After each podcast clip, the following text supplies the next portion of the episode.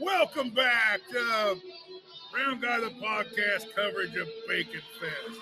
With us is our good friend and reporter, Scotty Melvin. How you doing, Scotty? I'm doing great. I'm full of bacon. I'm full of bacon, too. We found Scotty here. He was coming through. We thought we'd do one interview with someone who came through and ate. So tell me about the bacon that you tried.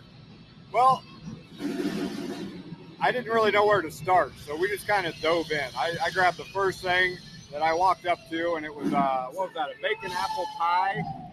It was delicious. That was a good starting point, even though it's dessert. We worked our way down the line there. Gosh, I can't remember what I had next. Oh, there was a bacon chowder. There was a taco, a pork belly taco that had coleslaw on it and some kind of special little bit of spicy sauce. It was great. The top item. I can tell you right now, you got to get down to Main Street Donuts and get this Bavarian cream-filled, maple-glazed bacon donut. Well, I couldn't talk right away because my mouth was full of saliva after you said that. I'm having some bacon chowder, corn chowder. I had some bacon chili. I had what seemed like an egg roll or something with the outer wrapping was bacon.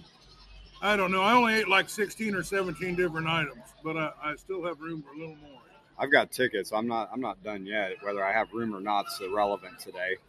Well, what do you think of the Bacon Fest? The music and everything. This is a great event. They put on a really nice event here. Thunder Country's here. This is the second time I've got to see their party bus in, 3 weeks here. Yeah. Saw it at Sigourney, Kyoto, and now we're here in Otumwa. Great music, great band. Yeah, this is the sixth annual one, so we'll have it again next year if you didn't make it. There's still time. They're going to be here till 7. They got the Hawkeyes and Cyclones game on the screen. They got several beverages, adult and non-adult beverages here, so there's no reason not to come over. It's cheap entertainment. Great way to spend a Saturday. This is the second band that's played, and they're just fantastic, all the band. The music, the atmosphere, just killer. Yeah, I'm glad we made the trip over.